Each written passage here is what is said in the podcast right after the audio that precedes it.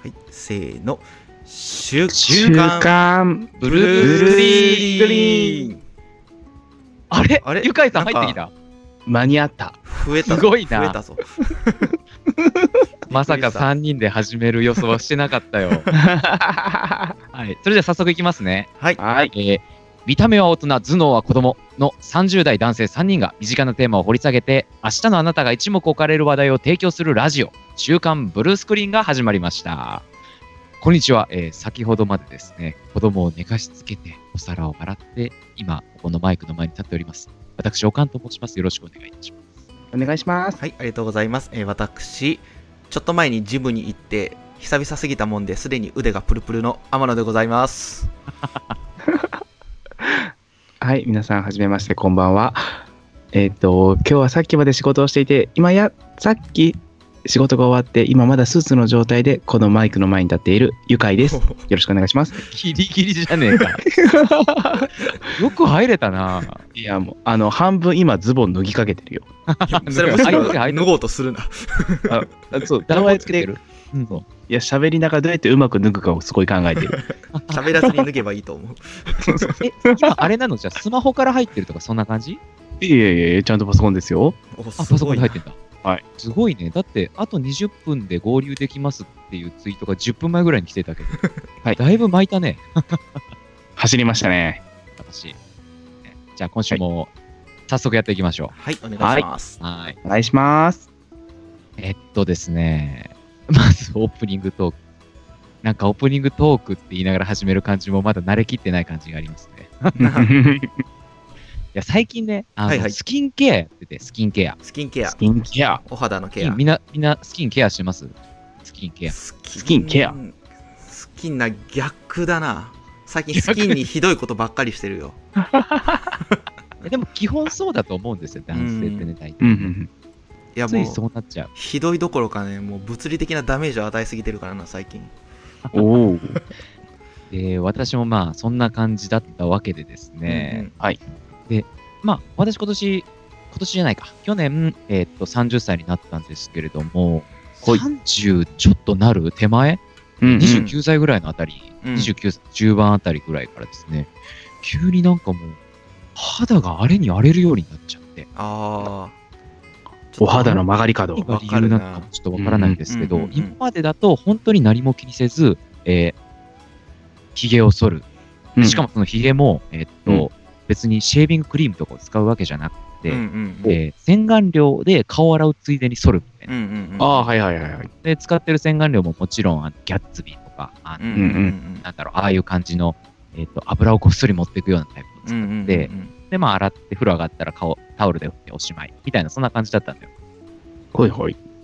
みんなも、まあ、普通そうかもしれないんだけど、まあ似たようなもんかな。それがもう、ん。ですよね。で、急に合わなくなってきちゃって、あどらあらうしようもなってですね。ほ最近どうなっちゃったんですかどうなっちゃったんだってその、何、合わなくなってって何、荒れちゃうとか。荒れるのよ、非常に。なんか、あの、普通だと、普通だとっていうか、俺の剃り方も悪いんだけど、結構まあ、うんうんガシガシ髭剃りしてると、ちょっと切ったり、まあ、ちょっとこうあー赤くなったりするんだけど、う。ううんんそれがなんかもう顎周辺全体に広がって、ほっぺの上の方までこうなんか赤くなっちゃって、おーそれが続いてるし、またその上から日を剃るもんだから、うんもうなんか見るに耐えないようなお状ー、況に、つらいな。あざみたいになったわけだね。ね、でこれがもう年のせいかやなるほど。っぱり30代になったらスキンケアしねえとなっていうことで最近スキンケアをやっておりますほう。はい。というとドモホルンリンクル的なやつトールリクロードじゃないんだよそれが あのすごい安いやつを使ってて あの鳩麦化粧水みたいなのあるの知ってるほ知らないよね というとというとだよねというとだよ。うん。世の中に結構売ってんだよ。鳩麦化粧水っていう名前の化粧水。おで、あとは鳩麦、その同じところが出してる鳩麦、なんだろう、えーケアジェルみたいなのが売ってて、それを二重で、えーお風呂が上がった、お風呂から上がったら塗って、みたいなことをやってたら、ずいぶんマシになってきた。へー。で、使ってる洗顔料も一気にランクを上げて、うんまあ、今までギャッツビーで、まあ、大体高くて398円とか、うんでうん安いものだと298円みたいなの使ってたんですけど、うんうん今や私1本1500 円の高っ。洗顔料使ってますからねおおファンケルのやつ本気のあちゃんとしたやつだ本当にそうそうそうでやっぱりそれがすごくよくって、ほいほい。なんかこういう話してると急にあのあれだねあれ「週刊ブルースクリーン」 お金もらい出したって思われ るよねあ、もう稼げてるかもしれないからね。知名度ゼロ今も3人しか聞いてないで すからね私たちその3ね人はい。 3人のうちのその3人が僕と天野さんとゆかいさんですからはい。 もう、我々が消費してる感じですね。そうで すね、はいこのまま行きましょうははいい。そうそう。やっぱそれをするとすごい肌が良くなって、ほうほうほうどう変わった、なんて言うんでしょうね。きめ細やかというか。うんほうなんか僕のなん赤ちゃかんのビフォーアフターのはあの写真を上げたいぐらいなんですけど、へーもはや。うえー、ちょっとあげよう、後で。ん、 そうですね。そう。かといって、まあ、別にそれがものすごく綺麗になったかというとそうではないんだけど、うん前がもっとひどかったから、うんもう今やそれがもう当時に比べるとすごくマシになったみたいな。うん感じですねおーえ、お二人はスキンケアみたいなことってやってますいや、いまだにおかんさんと一緒だよ。旧、旧おかんさんと一緒だよ。旧俺と一緒ですよね。そう。え、やっぱり必要なのいやいや、必要ですよ、必要ですよ。まあやった方がいいな、僕はでもいやまあ洗顔料選んだやつをずっと使い続けてるだけやな他は特に何も1本2万円ぐらいするいやなんかいい感じ一つあー一つ600円ぐらいだと思うああでもまああれですね、うんうんあの市販品だと結構ハイランクな感じしますねそう600円で結構、うえっん。とね名前が名前が出てこないロゼットだったかな、ロゼットうんおしゃれ、名前が。えーおしゃれな洗名顔前パスタっていうやつパスタ。洗顔パスタパスタの意味がいま未だによくわかんないけどん洗顔パスタそれオーマイとかが出してるやつじゃないですか いや違 う違う違うそれ違うの洗顔パスタうんなるあいいですねいいんですかやっやっぱぱアマゾンでめちゃくちゃ評価高いから使い続けてるあああでも実際そういいと思ううんまあなんちかなみにですね、うん僕はのいはい使ってるそのファンケルの化粧品のうんやつは別に評価とかがめちゃくちゃ高いわけでもなくてほうほうんうん。そうなんですよ。まあでもただ、1500円出したら綺麗になるもんだなとう思いま した。あなるほどな確確かにうん普段使ってるやつの5倍高いわけですからね、言ったらん。んうん確かに。素晴らしい。えもう使ってるのはその洗顔料だけ、あ、洗顔料とその後の化粧水みたいなのをするようにしてあます。ちゃんとやってる。るあ偉いなそうですねい。や結構メンズ用のやつメンズ用ってわけでもないか男の人も使ってるんかな、なんか僕が持ってるのはあの菊正宗のなんか日本酒がは、混ざってるっていうやつへえ。酔える。日本酒じゃないんですか、それ。かもしれ んでもすげえもちもちになるよああ、あ、でもやっぱ化粧水とかしてるんで安くすてねたっ。ぷみりんなだ。し、まあちょっとやべえなって時は使ってるああ。ぐらいかな私もね、その一番肌が荒れた時はうん、結構なんかいい感じの値段の高いやつ使ってたんですよ。ほいほい。男性用で60ん60 120グラムかでうん。まあ2000円ぐらいするのかなちょっと高いやおーつ結使っ構ていていねなるほどうん今多分それよりも全然安いやつですけど、うんううんんううんん。そうなんか妙に高いやつ買って使うとそそれ逆に肌に合わなかったりするんですよねああ確ほかに確かにーなるほど。私はあでもこれ商品名あんま出さない方がいいなディスリだいかやらいやま あいいややあーそうかディスディスりはちょっと微妙かも何だったかな名前は忘れたんだけど男性用の化粧品なんですけど、うん、うんうん。母の命なんかそんな名前のなんだかちょっと今調べようほう母の母の命。雫母の雫だ。思い出した。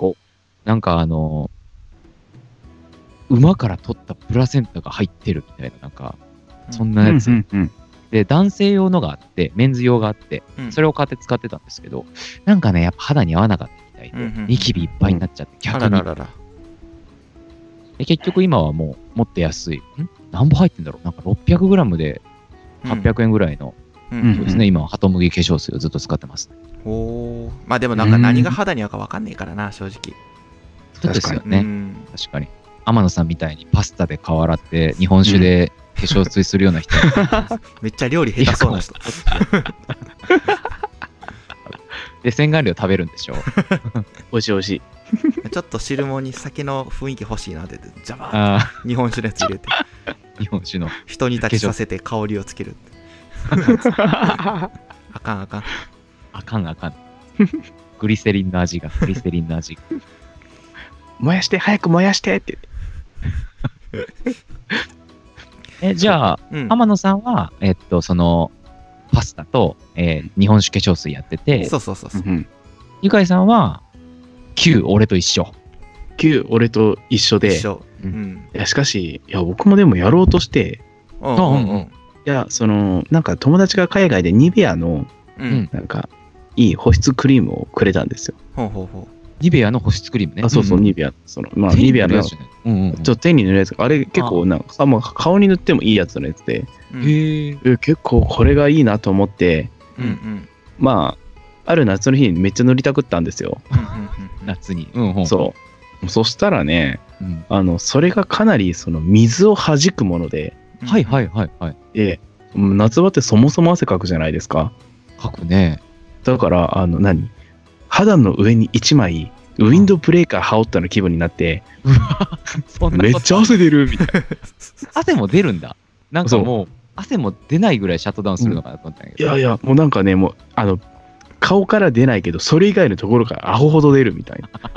やっぱカバーしてんじゃねえか。 そうそれよくないよ、絶対。なんか、完全に肌を殺した気がすると思いながら、うん。それ以来手にしか塗ってませんね。手は綺麗なんだろうね。あと、手は綺麗、手は綺麗、手もは綺麗ちもちかもしれん。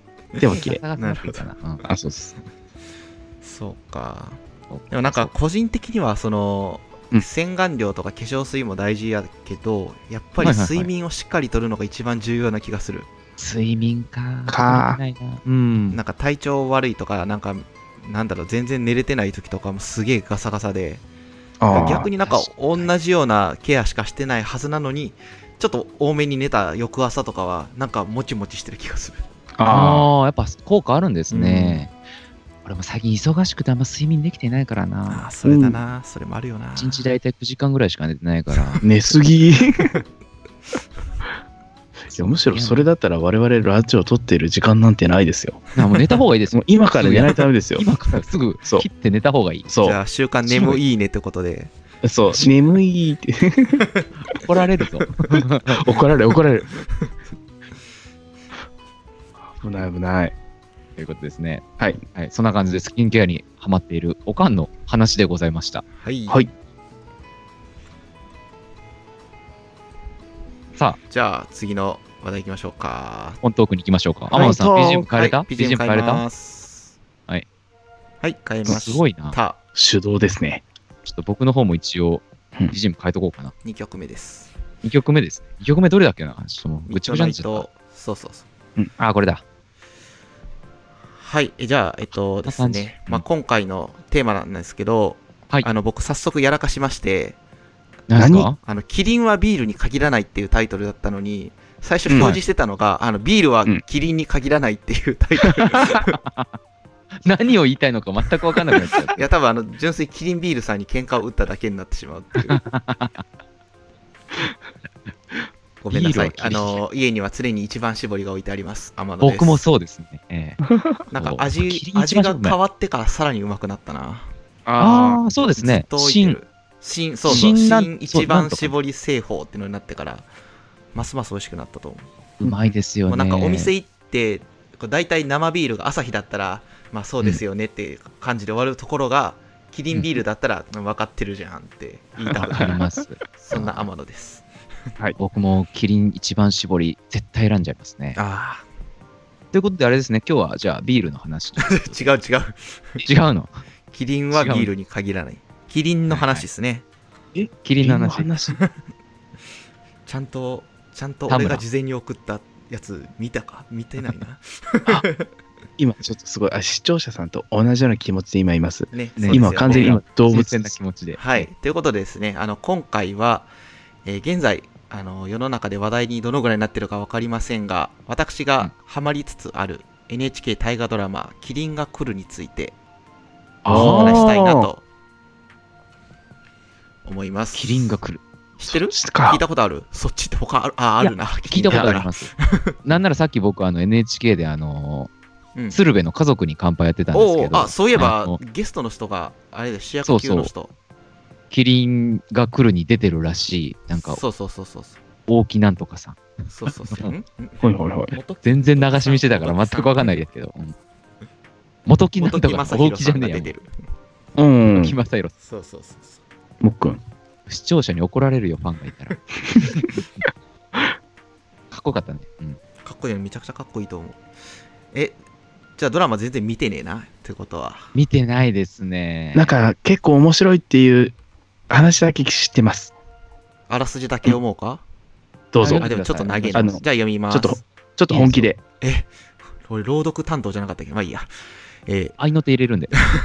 よとか王が陣のある政治を行うときに必ず現れるという聖なる獣キリンおお応仁の乱後の荒廃した世を立て直し民を飢えや戦乱の苦しみから解放してくれるのは誰なのかイエそしてキリンはいつ来るのか若き頃下克上の代名詞ミノーの斎藤道蔵を主君として勇猛果敢に戦場を駆け抜けその教えを胸にやがて織田信長の盟友となり多くの軍友と天下をめぐって争う地将明智光秀キリンが来るでは謎めいた光秀の前半生に光を当て彼の生涯を中心に戦国の英傑たちのたちの運命の行く末を描きますはあ従来の価値観が崩壊し新たな道を模索する現代の多くの日本人に向けて同じように未来が見えなかった16世紀の混迷の中で懸命に希望の光を追い求めた光秀と多くの英傑たちとの青春の志をエネルギッシュな群像劇として描き2020年新たな時代を迎える全ての日本人に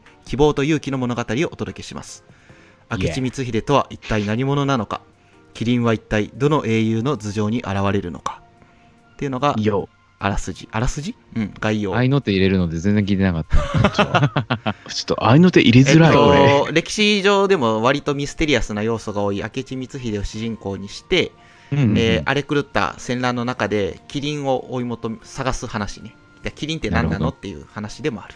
あだあアフリカにいるややつじゃなくてあ ね、違う違う。 漢字のね、 あの伝伝説のあ、海の存在中のでキ始リンまって。はいうんそうそうそうそう。サバンナを目指せ。いけそこにキリンはいる。いる象もいる主催班を追う話。じゃあ、キリンが何かっていうのはまだ分かってない状況で、キリンが来るっていうタイトルだけ。そうそうそう。まあ一応、キリンっていうのが第1話で語られて、その、語られたまあ、いい世の中の時に、こう、現れる存在みたいな。なるほどね。あ神的なやつですねうん。大体とまあなんかある言いよね言い伝え的な感じで言われたのを明智光秀があこれやって思ってキリあキリンが来る世の中にせねばって思う話 あ最初からお実際に言ってるから、そういうタイトルになってるんでしょうね。うん史実があるのかな、うんちょっとまあいやうんそれは多分なくてちょっとそのタイトルの話はこの後少しまたしたいと思うんですけどおじゃあなるちょほっどと話を戻して、はい皆さんあのビールの話、ビールの 話。戻しすぎだキリンさんキリン さんうんえてか大河ドラマを見たことってありますかちゃんと1年間何々通いや、もしうてだいぶ前に。あるいや、見たことないですね。1年間通して見てたのなんだろうな。あの、本当に昔、えーっと、新選組のやつ。そのクラスからだよ。多分。ああ結構前堺雅人とかが出てきたのなかったっうんうんうんうんけなんか、うんあったよね。そうそう、それぐらいから見てねえな。龍馬伝とか流行ったなあのうんあの福山雅治さんが出てうんうるん見てないわ。あら実は私1年間通してちゃんと見たことが一度もなくてですね、はいはいはい。はいはいい、や NHK 好きなはずなのにそういや見てなかったなと、うん最近ちょっと気になってであの見出したんですねなるほど、なるほど。そうそうそうそうでこれの1個前はこの1個前、は伊田天伊あ達知ってたね年末見たじゃん一緒ああにそうそうそう見ましたね年末2人3人でそうそうそうですね総集伊編達天見ねましたねちなみにその前がセゴドンセゴドン。ああそうそう最後そされん考えると、やっぱ、伊達天ってちょっとなんか、変わり種と伊いう田か、天はかなり変わり種やったね、オリンピ描かッれてるク時代だかもら、だから1964年とかの話ですそうよそうね。そうそうだから、時代的にもかなり新しい方ううんうんんうんじゃあ、それがまた、えっと、ん戦国時代にそう戻そうり、戻ってってことえっね、と明智光秀の時代になると。ああうんうんちなみにあの今までその大河ドラマで一番主人公として描かれてきた人って誰だと思う誰だろうやっぱあの人じゃない誰誰安倍晋あ三ら。いや近い近い近近いいのいい や近い遠いよやまあ松遠い本よに関わってるけどあれじゃないですかおだっちじゃないんですかおだっち、あ、信長っち。あ、信長っち。思うっしょ。思うっしょ、思います思うっしおょだっ。ち思うっしょってなんという、ねなんか同意の仕方を。えっとねえ、あの、3位。え、おだっち3位なの1回プラス、なんかあの主役級の一人として出てるから、1.5回みたいな感じ。へえ。 1.5回でもう3位になっちゃうんだ。だからそうそ2うそう回、あに2回が NHK すごいな2位。そうそうそうそう同じネタあんましないんだ。はいはい、は2位い。の人は4人います。うん。えあ 2, 位の人は4人いる。 4人いるあ4人が、じゃあ多分2回出てる人ってことそうそうそうそう、主役として。えー、へえ。ちょっと待ってよ。あ、坂本龍馬。あ、正解。1人当たり。えあと3人。誰だろうリな。スナーの方ー、家康ちゃん。んとか。家康ちゃんは違違う。う。イエス。家康ちゃんは違うう。んあーあー多あ分ー最後まで当てきらんと思う。もう一人は分かるはず。山本伊て佐か、噛んで当たると思う。いあ、卑弥呼、卑弥呼。や、違う違う。卑弥呼の時代は一回もされてない。い。やってドラないマな。結構しづらそうですな。え、ということ何で聖徳もう貧困太子聖徳太子もねえなんか。か、飛鳥とかあの時代はまだ一回もないらしあ、おー分かった。えーっと、北条時宗。い。違うなぁ違うん。政子。あ、違 うか。男男。男あ全う員、ん全員全員男。男。それは今のこのだ、ジェンダーが平等な時代にどうなんですか、NHK は。 まあ昔の話だからな。みんな均等にお金を払っているもんやめ よう。やっぱ戦国時代ですよね、なってくると。あーちょっとその辺の話もすぐ後でします。えまあ、伊達政宗青いです。伊達政宗ではない。千の利休。もっと明も智光秀。は、実は今回初めて。ほううんということはちょっとあれだ。そろそろもう答えお願いしま正解言おうすかなはい、えっと、あと3人は、豊臣秀吉と、あうとん、遡っていくと、平清盛と源義経です。あははあー源。あーじゃああ、一番多いのは、つってもまあ、一位、一位ってことはじゃあ40回ぐらいいやいや されてるってこ、ほぼ全部じゃねえか。3回主役になった人。と三回。へえ。主役っていうか主人公か。そうそう。武田信玄とか。ねえちょっとそういうのも思っちゃうんだけど、正解は、おわ大石蔵之介。大石蔵之介。おーー。大石蔵之介なんだ。蔵之介って何した人あのー、赤穂浪士の中心蔵の。そっか。あ、赤穂浪士って何回かありそうですね。晩秋赤穂の。そうそうそう。うちらのもうあれじゃないですか。もう町じゃないですか。えあなんか一人コメントくれてましたね。秀吉かなって。秀吉残念。ああうん。あら。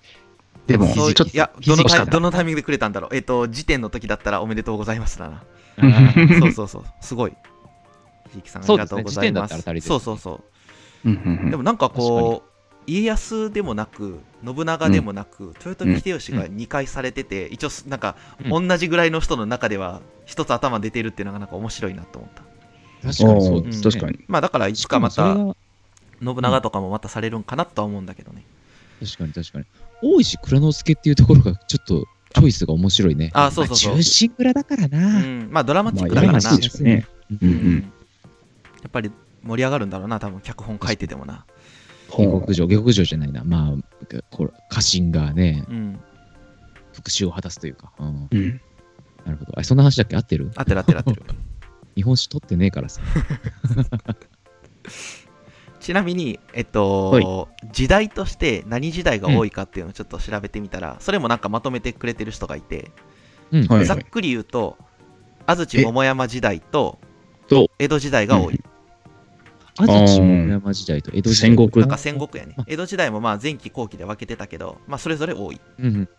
なるほどうんうん。うんまあだからやっぱ大河ドラマの印象って結構戦国っていうイメージが多分あるんじゃないかと思うんだけど、そうまあですね。実際そんな感じだなっていうところ伊達天が最新ぐらいになるのかな伊達天は多分海外一番新しいと思うあの時代的にうんはうん、どっちかというと朝ドラかなと思っちゃうもんね。うんあの、うん。あ確かに。そうやね、うん設定的にはそうやと思うね、戦後だからね、完全に。そうそうそうそうそうそうでも今オリンピックに向け回てかの、うんうんあのー大河ドラマの次のタイトルももう決まっててはいはいはい。次は「晴天をつけ」っていうタイトルなんだけど来年のそうですね3 1月からかそれは、うんあのー渋沢栄一が描かれるああ、えーまた実業家の結構、あれですね、現代寄りになるんですね。 19世紀20世紀の人やねあれなん、なんで最近渋沢栄一って、あの紹介されたんだっけお札お札になったんだっけそうでかすそうねか。そうそうそうそうそうまあでもそれ終わったらまた次誰やったかな。えーっと、次が。もうそこまで決まってるんですかあ、そうそうそうさそうらにそうそう。もうなんかほね、ん僕も知らんかったんやけど、結構先まで考えてあるみたいで、一応次までそうなんです発表されてて、その次が、えーっと、鎌倉殿の13人っていう方にかな。えーっと、これはうん北条義時、えーっと、平安から鎌倉の時代の人で、小栗旬が主うん役、うん次うんへえ。あちなみに渋沢栄一は吉沢亮がやります。うんああ、時の人ですね。うん。そうだよねそうそうそうおスノーイーさん321スノーイー321さんかあ伊田店は新しかったですあねあってコメりンがとトうごいざただいきまますす。えでー実際、新しい試みで、個人的にはすごく面白かった。うん確かになんか、やっぱ、ああいうのされると幅が広がるというか、また近代のやってほしいなってちょっと思っちゃう。うんそうですうねん近代のやっぱ面白いからななんか自分たちの今す生きてるこの時代につながってる感じがあるのがやっぱうんうんうん面白いなと思っちゃうんだようんねうんうん僕は。ういんうんや歴史好きな人からしたらもうもちろんその鎌倉時代も戦国時代も今にねつながってるんだっていう人もいるかもしれないけど、俺あんま実感湧かなくってさそうそうそう、まあ、確かにな、はい自分と重ねるにしても、ちょっと世界が違いすぎるかもしれないしな。うんうんそうなんですよねだから伊達店見てて結構面白かったね、うんうんうん。天野さんちで30分ぐらい見ただけだったけどうん。もう常にな泣いてるみたいなね。伊達天のね。総集編だから、いいシーンがずっとつながっててよかったな。そう。もうめちゃくちゃ見やすかったですね。うこんんな。感じで、そうそう。じゃあ、ちょっと話戻して、はいえっと、ビールの話ですか、何回戻すんだいや、だから一ゾ回ウもの一回も話やっでてしみよょう。。 え、ちなみに、明智光秀ってなんかどんなイメージがある明みっ智ちゃん光秀うんえーガチかよえーみっちゃんねみっちゃんねあいつ結構ずる賢いというかずるいというか、うんうんうんああ。あいつそういう結イメー構ジがある酒、お酒、ビール好きだよね。キリンとか。ビール その頃から大増してんの。そう。いや、みっちゃ俺んだがよね。爆手じゃ爆手じゃうまいって。あ、ダメだ爆手って進んねのえがわわ。かんないけ進まねえ わ、こいつら。泡が。 あ、はい。いや、結構、やっぱりはいは、いなんか、地匠のイメージあるんじゃないかなと。頭があいりいますね人ってど、ういう。ん、で、ねうんうんまあ、みんな思ってる通り、明智小五郎とかも明智だよなっていう、江戸川乱歩の小説の。はいはいはいはいはいああれって明智あどうやら、どううやら明智光秀から来てるという説が濃厚らしい。軽く調へべると。えうんで、やっぱあと頭、がいいと一緒僕らの世代、代だと、金田一少年の事件簿に出てくる明智さんがいるじゃん。ああ明智うんあ家あそうですねあのメ人ガネも、ちょっと調べたら、 作者曰くやっぱ明智光秀から取ってるらしい。ああそうなんだああまあ賢いってイメージなのうか。んなんかで、ねちなみに、ちょっとこれは2人分かんないかもだけど、ちょっと前にプレステで出た、ペルソナ5っていうゲームがあるんだけど、そペルこソでナね出てくはいはるい探偵役のあのキャラクターも明智五郎っていう名前で、これも明智、へーまあ、ここれが、これはどっちかというと明智小五郎かもしれないけど、まあ、みたいな感じで、こう結構有名作の明智さんは、こっから来てるんじゃねえかなと。なるほど、うん明確かに智というフレーズはもうあの頭のいいキャラみたいな、ねといなうこんとかですそもそも明智っていうのええも、その明治とも呼べて、まあ、そういうなんか、頭がいいみたいな意味があるから、なんかすごくということ名は体を表す的な感じになってんなと。ああ、確かうにん確かに。諸葛亮太郎とか出てこないのか な。その名字がまだ残ってるかどうかだな。諸葛亮太郎さん。ねで、じゃあちょっと全然ドラマの話してなかったんはで、ちょっとドラマの話します。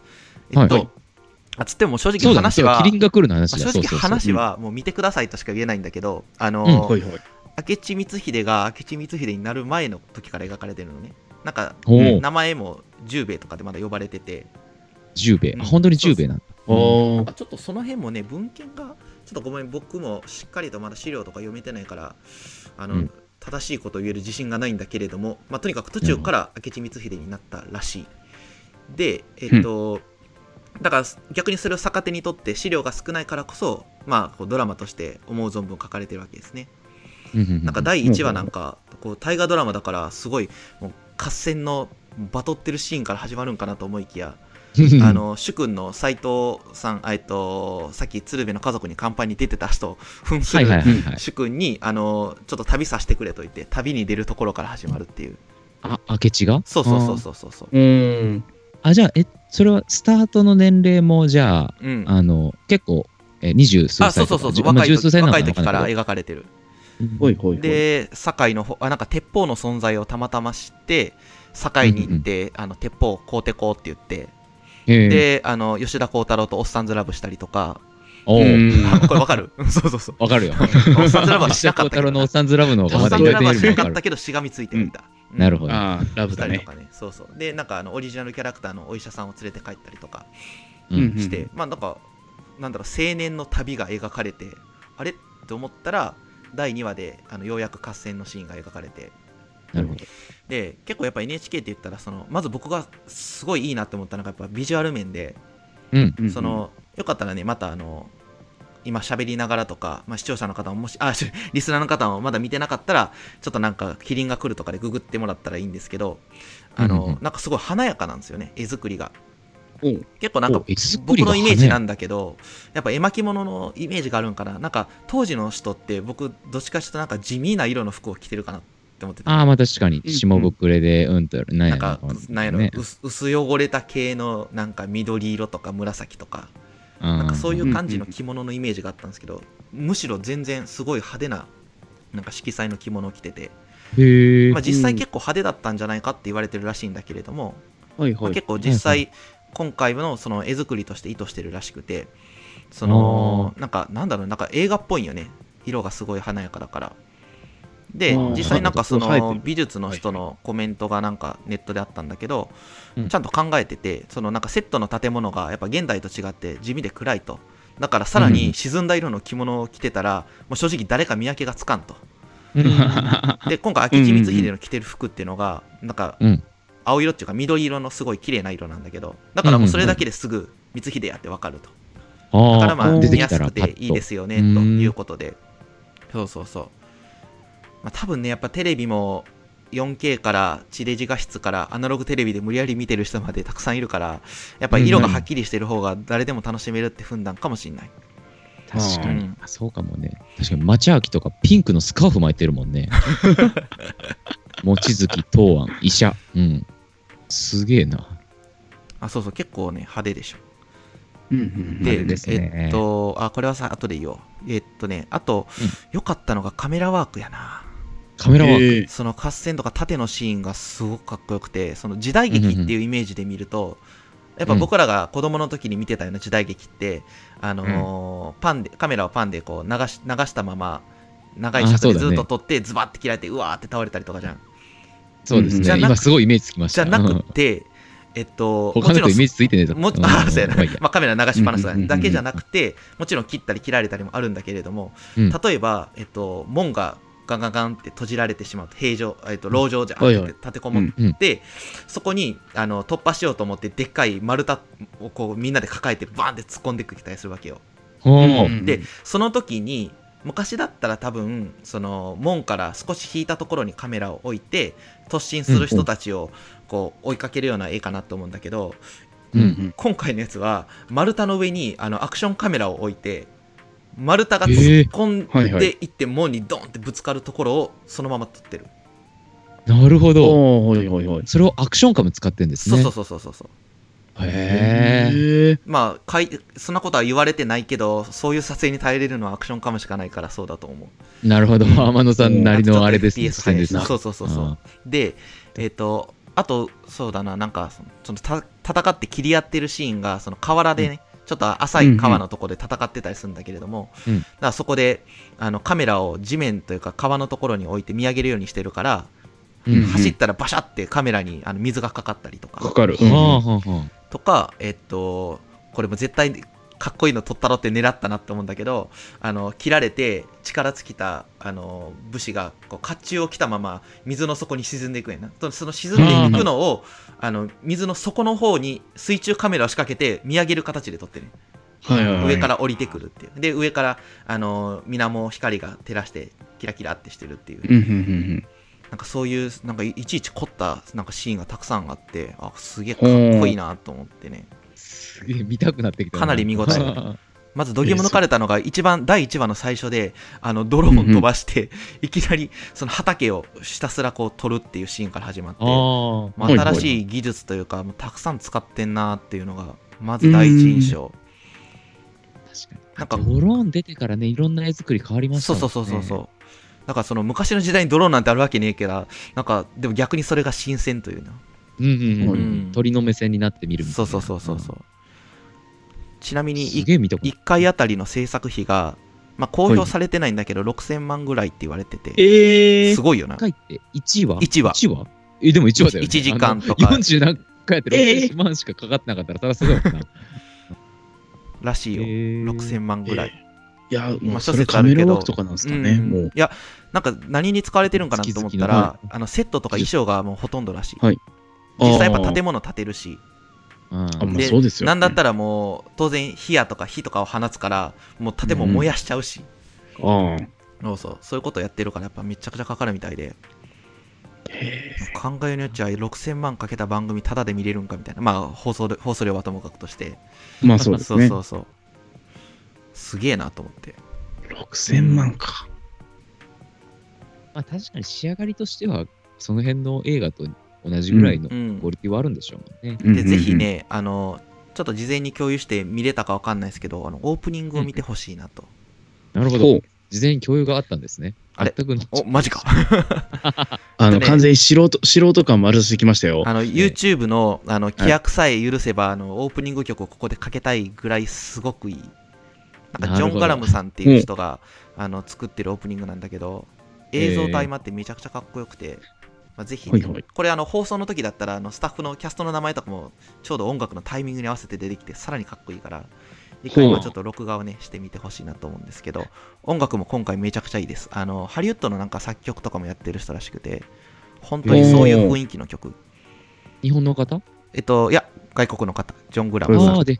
えーちょっと。マニアックな話をするとあの FF15 でも参加してた人おーそうなんですね。へあのえ FF の15はあの下村陽子さんっていう、えっと、ゲーム業界の中ではかなりあの有名な人、キングダムハーツの曲とか作ってる人がやったんだうんうんけうんど、まあ、このジョン・グラムさんって人も参加してたらしくて、で、はいうんまあ、ちょっとどの曲か僕もわかんわ かんないんだけど、えっと、その FF の最新作のサントラはめちゃくちゃ評価が高いです。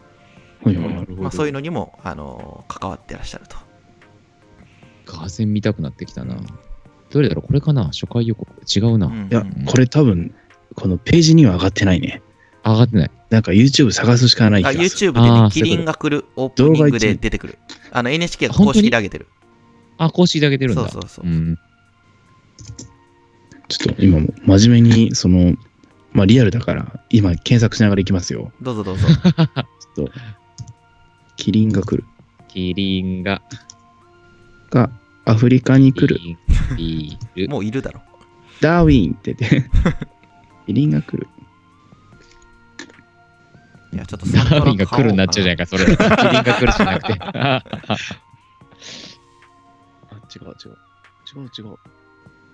あ、オープニング映像、タイトルバック、音楽、ジョン・グラム。あ、ダン、ザザンって感じで始まるね。すごいね。そうそうそうキリンが来る。始まった。お、なんか燃えてる。でなんか燃えてますよ本当だったらドン、ドンって入る音に合わせて、あの、キうんャストの名前が出てきたりする。そうなんだ。これ多分、ああれだね、キャストが。キャストがないバージョン抜きになってるそうそうそう。だからぜひね、放送版の方がそういう意味じゃかっこいいから、見てほしいなと。文字、文字で、なんて言ってる。見せられることもあるもんね。そうそうこそうういそううのっそう。て。またちょっとね、なんか選んでるフォントが少しなんか昔チックな時代で、こあうなんあ。か昭和の時代の映画とかは見てるかなっていう、ちょっとそういう雰囲気にさせられるよね。それがなんか自然と昔のなんか話を見る気持ちにさせてくれる気がする。ああ、非常にいいオープニングだと思います。伊達もすげえ良かったけどね。でも今回のやつは曲がすごくいいと思う。これ、なんか、結構ずっと馬が走ってる感じですね。あ、そうそう。まあちょっと途中またシーンが変わるんだけど。えー。で、なんかネットではこれはこどのシーンだって言われたりもするわけ。の後で、出てくこるれ、はずだと。これ例の最後のし、最後とかクライマックスのところかとかね。なんかいろいろ言われてるんだって。へえそっかそっかみんな大体ストーリーのイメージはつけて明智光秀の人生を知ってたらわかるからってこそとうそかうなそうそうそう。んすごい別にあれだもんねあの原作が販売されててとかじゃないもんねえっとね、あのー今私の手元にあの NHK 大河ドラマガイド「キリンが来る前編」っていう本があるんですけど、これにそれに結構ストーリーも書かれちゃうこれにあらえすっじと、第はい16、17回までのあらすじが載ってる。んってことはこれ、へえ。前編後編じゃなくて、前編中編後編か。後編ですね。今、我に返りましたね。あ、違う。えっとね、後編は5月下旬、完結編は9月発売予定。 まあ、ま あ、まあ、3部実質作だったっていうな。後編と完結編で分けんだな。ってことは、後一冊編いくとらですか完結編で分けんだな。えっとね、1冊1100円プラス税です。素晴らしい。 1200円それがプラス6000万になってるわけ。なるそうそう。いや、でもね、ちょっとドラマが面白いから思わず買っちゃったよ。でね、天野さんちゃ、ちゃんとこのラジオが始まる前に、うんちょっと読んで準備しようとか言ってたんだけど、そうそう結局全く読めず、そうそうそう そう。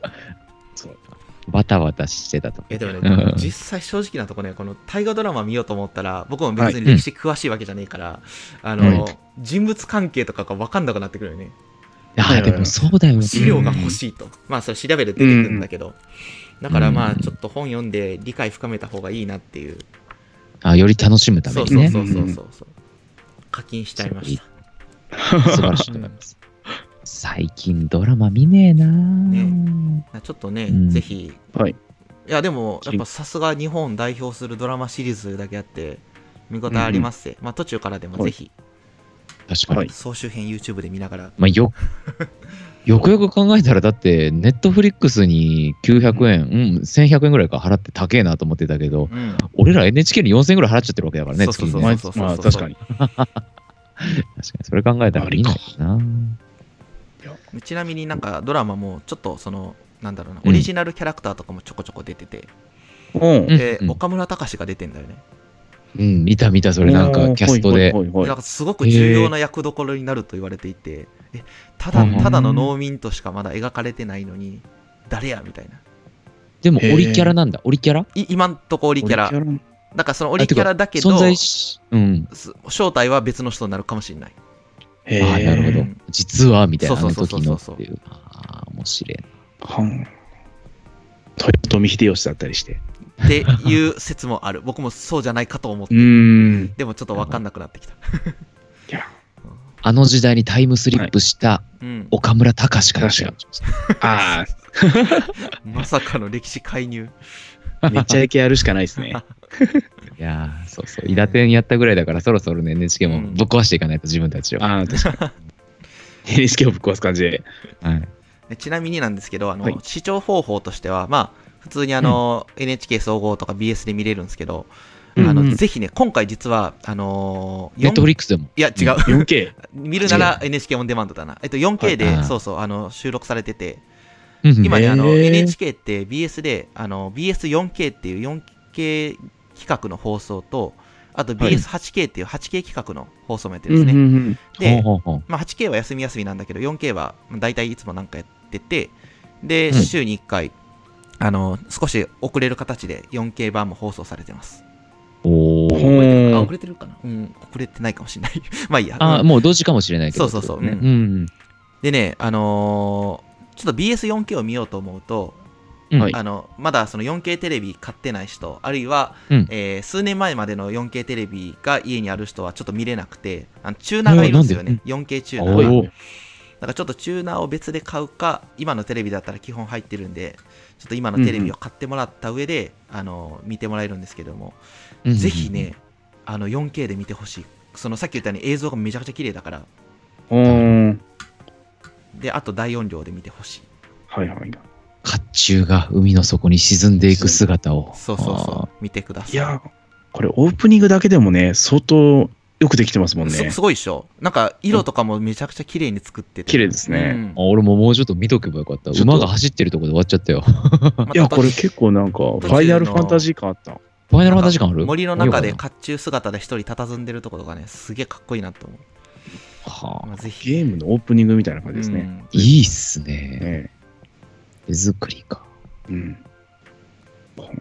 でちょっとまあ最後にこのキリンの話をしようと思ってキリンっていうかタイトルの話だな、なんかまあキリンっていうのは、んんんまあその伝説の生き物でまあいい世の中の時に来るって話なんだけど、なるほど。なんでこれキリンが来るっていうタイトルなんかなとうん。まあちょっとさっきそのガイドを見たら、まあキリンがそもそも何なのかっていう話だから例えばその誰か英雄のそれこそ明智光秀とかかもしれないしみたいなことも言ってたんだけれども、うんうんうんまあそれは置いといてなんでキリンが来るなのかなと思って、うんなんかそのキリンをさ本当にじゃあ探そうとかなんかキリンが来る世の中にだけだったら別にキリンっていうタイトルだけでもいいよなと思ってうんあ確かうにん確かに確かにねキリンかっこいいねそうそうでも一番で絞もりキリンが まあそうならないキリのンかでなす。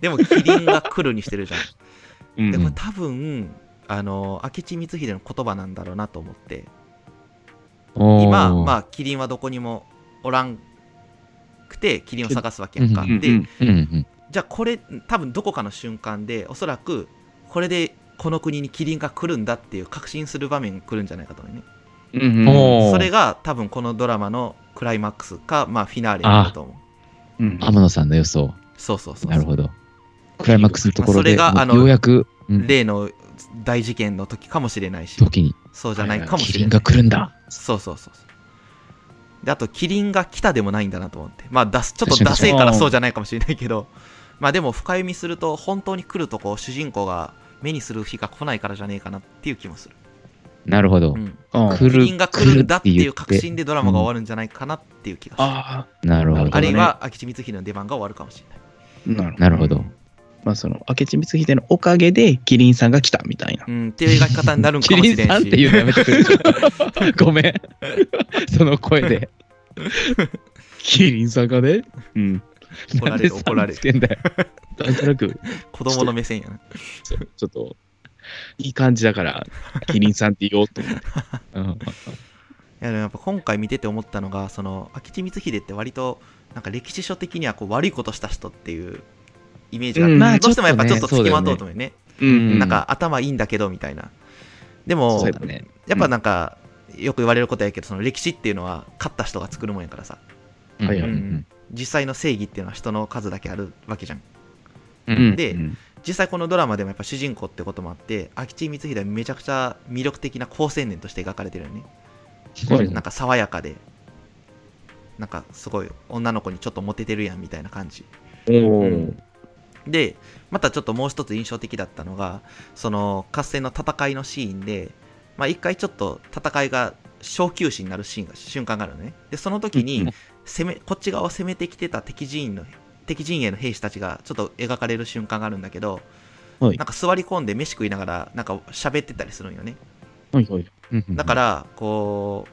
明智光秀側も描かれるしその、うん敵対する側の人たちのなんかほのぼのとしたあれ悪いやつじゃねえんじゃねみたいな描写もこうあるわけよねなるほどだからすでにそこううですねどっちが悪でどっちが良くてみたいなものでもなくて、平等とまではいかなくてもやっぱそれぞれの立場をなんかそのその立場に寄り添って描こうとしてる気がして、はいはいうんうんだからなんかそうある意味どっちつかずというかななんか何が答えかわからんような話になっていくのかなと期待しは期いはい待というか、うんなったら面白いんだろうなって思いながら見てます、はいはい。ね、まあ、立場変わればどっちも正義ってことですね。そうそうそうそうそうあの完全懲悪っていう感じではないってこでともですね。多分なくなってくるんだと思う、うんうんうーん。まあとは言いつつ、まあ、一応主人公だからそっち寄りでは書かれると思うんだけどね、うんううんんうんね。でもだからこそその本能寺の変がどう描かれるかっていうのはもうめちゃくちゃ楽しみやね、まあそうですうね。ん、確かに。確かに。完全懲悪で、大河ドラマもちょっと嫌だもんね。ね そうそうそういやでもやっぱりこう、まあいろんななんか人間の思惑がぶつかってるからさやっぱすごく面白いなと思って、そうだようんね。尺が長いからこそできる。る、ああ、もうんのですね。いやー、でも本能寺の変は 4K で見たいかもな、最後。ぜひ 4K テレビらうん買ってください、できれば有機 EL テレビ買ってくださいゆっこりさん今何系ぐらいですかうちまだああ単位だなの 2K, 2K ぐらいじゃない 2K, 2K ってあ 2K んだのと悪くねえぞあの縦と横しかないよ。あそういう意 味サイズのことかそうサイズを言いたかったのなそうそうそうそう。ちょっとよくわか んないな。いや、ちょっとあの、まだブラウン管に近いぐらいちょっと分厚いよ、うちのテレビさん。いや、うちもそんな感じ。。じゃあぜキひリンさんは来れないかもしれない、うちの家に そうだ。多分はみ出ちゃうだろうなそう。入りきらないわ。いや、いやそういう仕組みじゃないから。小さいと入らないみたいな、そんな。いやー、あいつ首長いからな。縮小して、縮小して。うんいや、素晴らしい。なんかちょっと見たくなりました。本当うに。ん。まとたぜひ見てくださりあえいず、うん一見したい。見たそうだらねハマるだろうなと。見たらハマるだろうなっていう。ちょっと一回見よう。本当に一回見よう。おい、もうこれ言いながら絶対見ないやつだけど、一回見よう。うん。ととりあえず、大河ドラマ長いんだよ、あれ。長い何話な。あんの何話あんのあれってえ。 100話ぐらいあるでしょ、あいやれだっいて。や いや、2年やってんじゃん、それ。うん50まあ話弱。一年今回ちょっと短いんじゃなかったか50話な弱。うん50話か。なるほどね。なんかまあ戦隊もんみたいなもんだね。プリキュアとかあんな感じ、ね、あ、そんな感じ。プリキュア見る感覚で。まあでも初回は1時間ちょっとあったけど、今だったら40何分とかで終わるから、まあ少しこう家事をしながら見るとかが、もしかしたらできるかもしれない。なあうん確かにともね。違うかもしれないけど、洗濯物畳みながらとか、うんうんうんうん奥さんが許してくれるなら。なるほど。まあでも、洗濯物畳んでたら甲冑が海の底に沈んでいくのは見えないから、 多分。グワーガーグワーって言ってるのしか聞こえないからさ。そうそうそう。まあいいけど。いやー、面白いなと思いました。ちょっと見てみようかな、はい本当に。ぜひう、ん。ぜひ皆さんも。ぜひ皆さんも見てみてく ださキリンさんが来るを。い。キリンさんって言うね。怒られるわ。じゃあエンディングいきますか。はいはいそろそろ天野さん、喋り尽くしました。今回あも結う構もうちゃんと十分で準備しすてきて。めちゃくちゃ喋りました。すごいな。前回僕全然準備しなかったから、ありがとうごちょざいっと準ま備しました。はい、じゃあ、じゃあエンディングいきエまのすよ方移ります。す。はい。ぴょん。じゃあ僕もちょっとエンディングの BGM をかけながら。これね、一人で編集してるときは、ボリュームを上げて落としてっていうかっこいい感じができたんだけど、うんうんうんうん今はしにくい。ちょっとやってみよう。今、あれしたんですかあの、だんだん下げてだんだん上げるやつセルフでちょっと上げて、フェードかけまなフんェーてドじ言うんでゃしたっねえな。うん。フェードイン、フェードアウトで。え、かかりました。はわかりい。ましたかはい、ということで、はいうん今日は、えっ、と、ひげ剃りじゃねえな。お肌 と、大河ドラスマ。キンケアと、スキンケアと、キリンビールなんですそうそうそう。んキリンビールどっちも違うよ。うんいやちょお肌の時にちょっと言おうとしたんだけど、はいうんはいひげ剃りが壊れちゃって、あれ、ひげ剃りさっき1本、どっちんいのや、なんか電動ひげ剃りを使ってんだけあ電ど、ずーっと、はいはいはいはい。なんか1年前に1万ちょっとするめっちゃいいのを買ってみて、はいはいあ、はいこはれ最高だってなったんだけど、なんか急に充電できんくなっちゃって。い。えーあれも電池の問題か。で、いや、なんかどうも、なんかバッテリーの不良というか、なんかあるらしくて、そういう症状がう。んうんうんで、うんまだ電話してないんやけど、なんか直してくれるか微妙っていうコメントもあって、おうおうおうおうえーどうしようと思って、でもとりあえずヒゲは伸び続けるから、もうしゃあないと思 って、かといってなんか電動ヒゲ剃りをもう一個買うのも悔しいから、あの、普通のヒゲ剃り買ったんね。あ、T の字のやつね。あ、そうそうそうそう真んそうそう。中のやつねうんうんうんじゃあ案の定、あの、はいベリっていっちゃいましてね。血ザリザリになるでしょ。そう、もう、血だらけになってますねえらいことになりました。最 近深剃りするときしか使ってないや。うんねということで、もう職場が、もう私服 OK みたいな職場なのをいいことに、ひげを剃る頻度を落としてマスクでごまかしてる天野あです。ああ。あそうだね、スキンケアの、えっと、さらに言うと、うんあのひげ剃りを、なんて言うんでしょういい、いいやつに変えるっていうのがまず一つと、うんうんあともう一つは、ひげ剃りの頻度を下げるっていうのも、うんうんスキンケアにとっては絶対いいと思う。あー、まあ、刺激がちょっと強いもんな、削っ絶ちゃう対かな。らね絶対ね、うんうんそうそう、俺も休日とかなんかもう別に用事なかったら剃らないもんね。ううんん。まあそうだな疲れちゃうから。やりすぎそるうとちなみにょっと私は、えーっと、パナソニックのラムダッシュ、えー洗浄機付きで、えー3万5千円のものを持っております。すげえ。おーもう金かけまくってますよ、ひげに。ひげにいや、ねま。あ、ちゃんとしとかんとな。金をケアしないと。ね。えでもね、ちょっと無理やり本テーマに結びつけると、やっぱり昔のはい戦国の武将もやっぱひげをきっちりしてるわけよ。はいああさっき言ったそなのるほ本木さんが演じてる斎藤道さんやな。さっきちょっと僕うん言い間違えた。斎藤道さんとか、あーえっうんとね、吉田鋼太郎のキャラもそうだな。うんもう、なんかまあ、とにかく結構ひげをしっかり生やしてるから、はいこれうんうんうん自分が昔の時代の人間だったら多分カミソリ巻きして武将になれなかったなっていう。勝手に負ける前にカミソリに負けそるう。そうそうそうそう。なるほ どなるほど農民でした俺の肌。にキリンが来ると。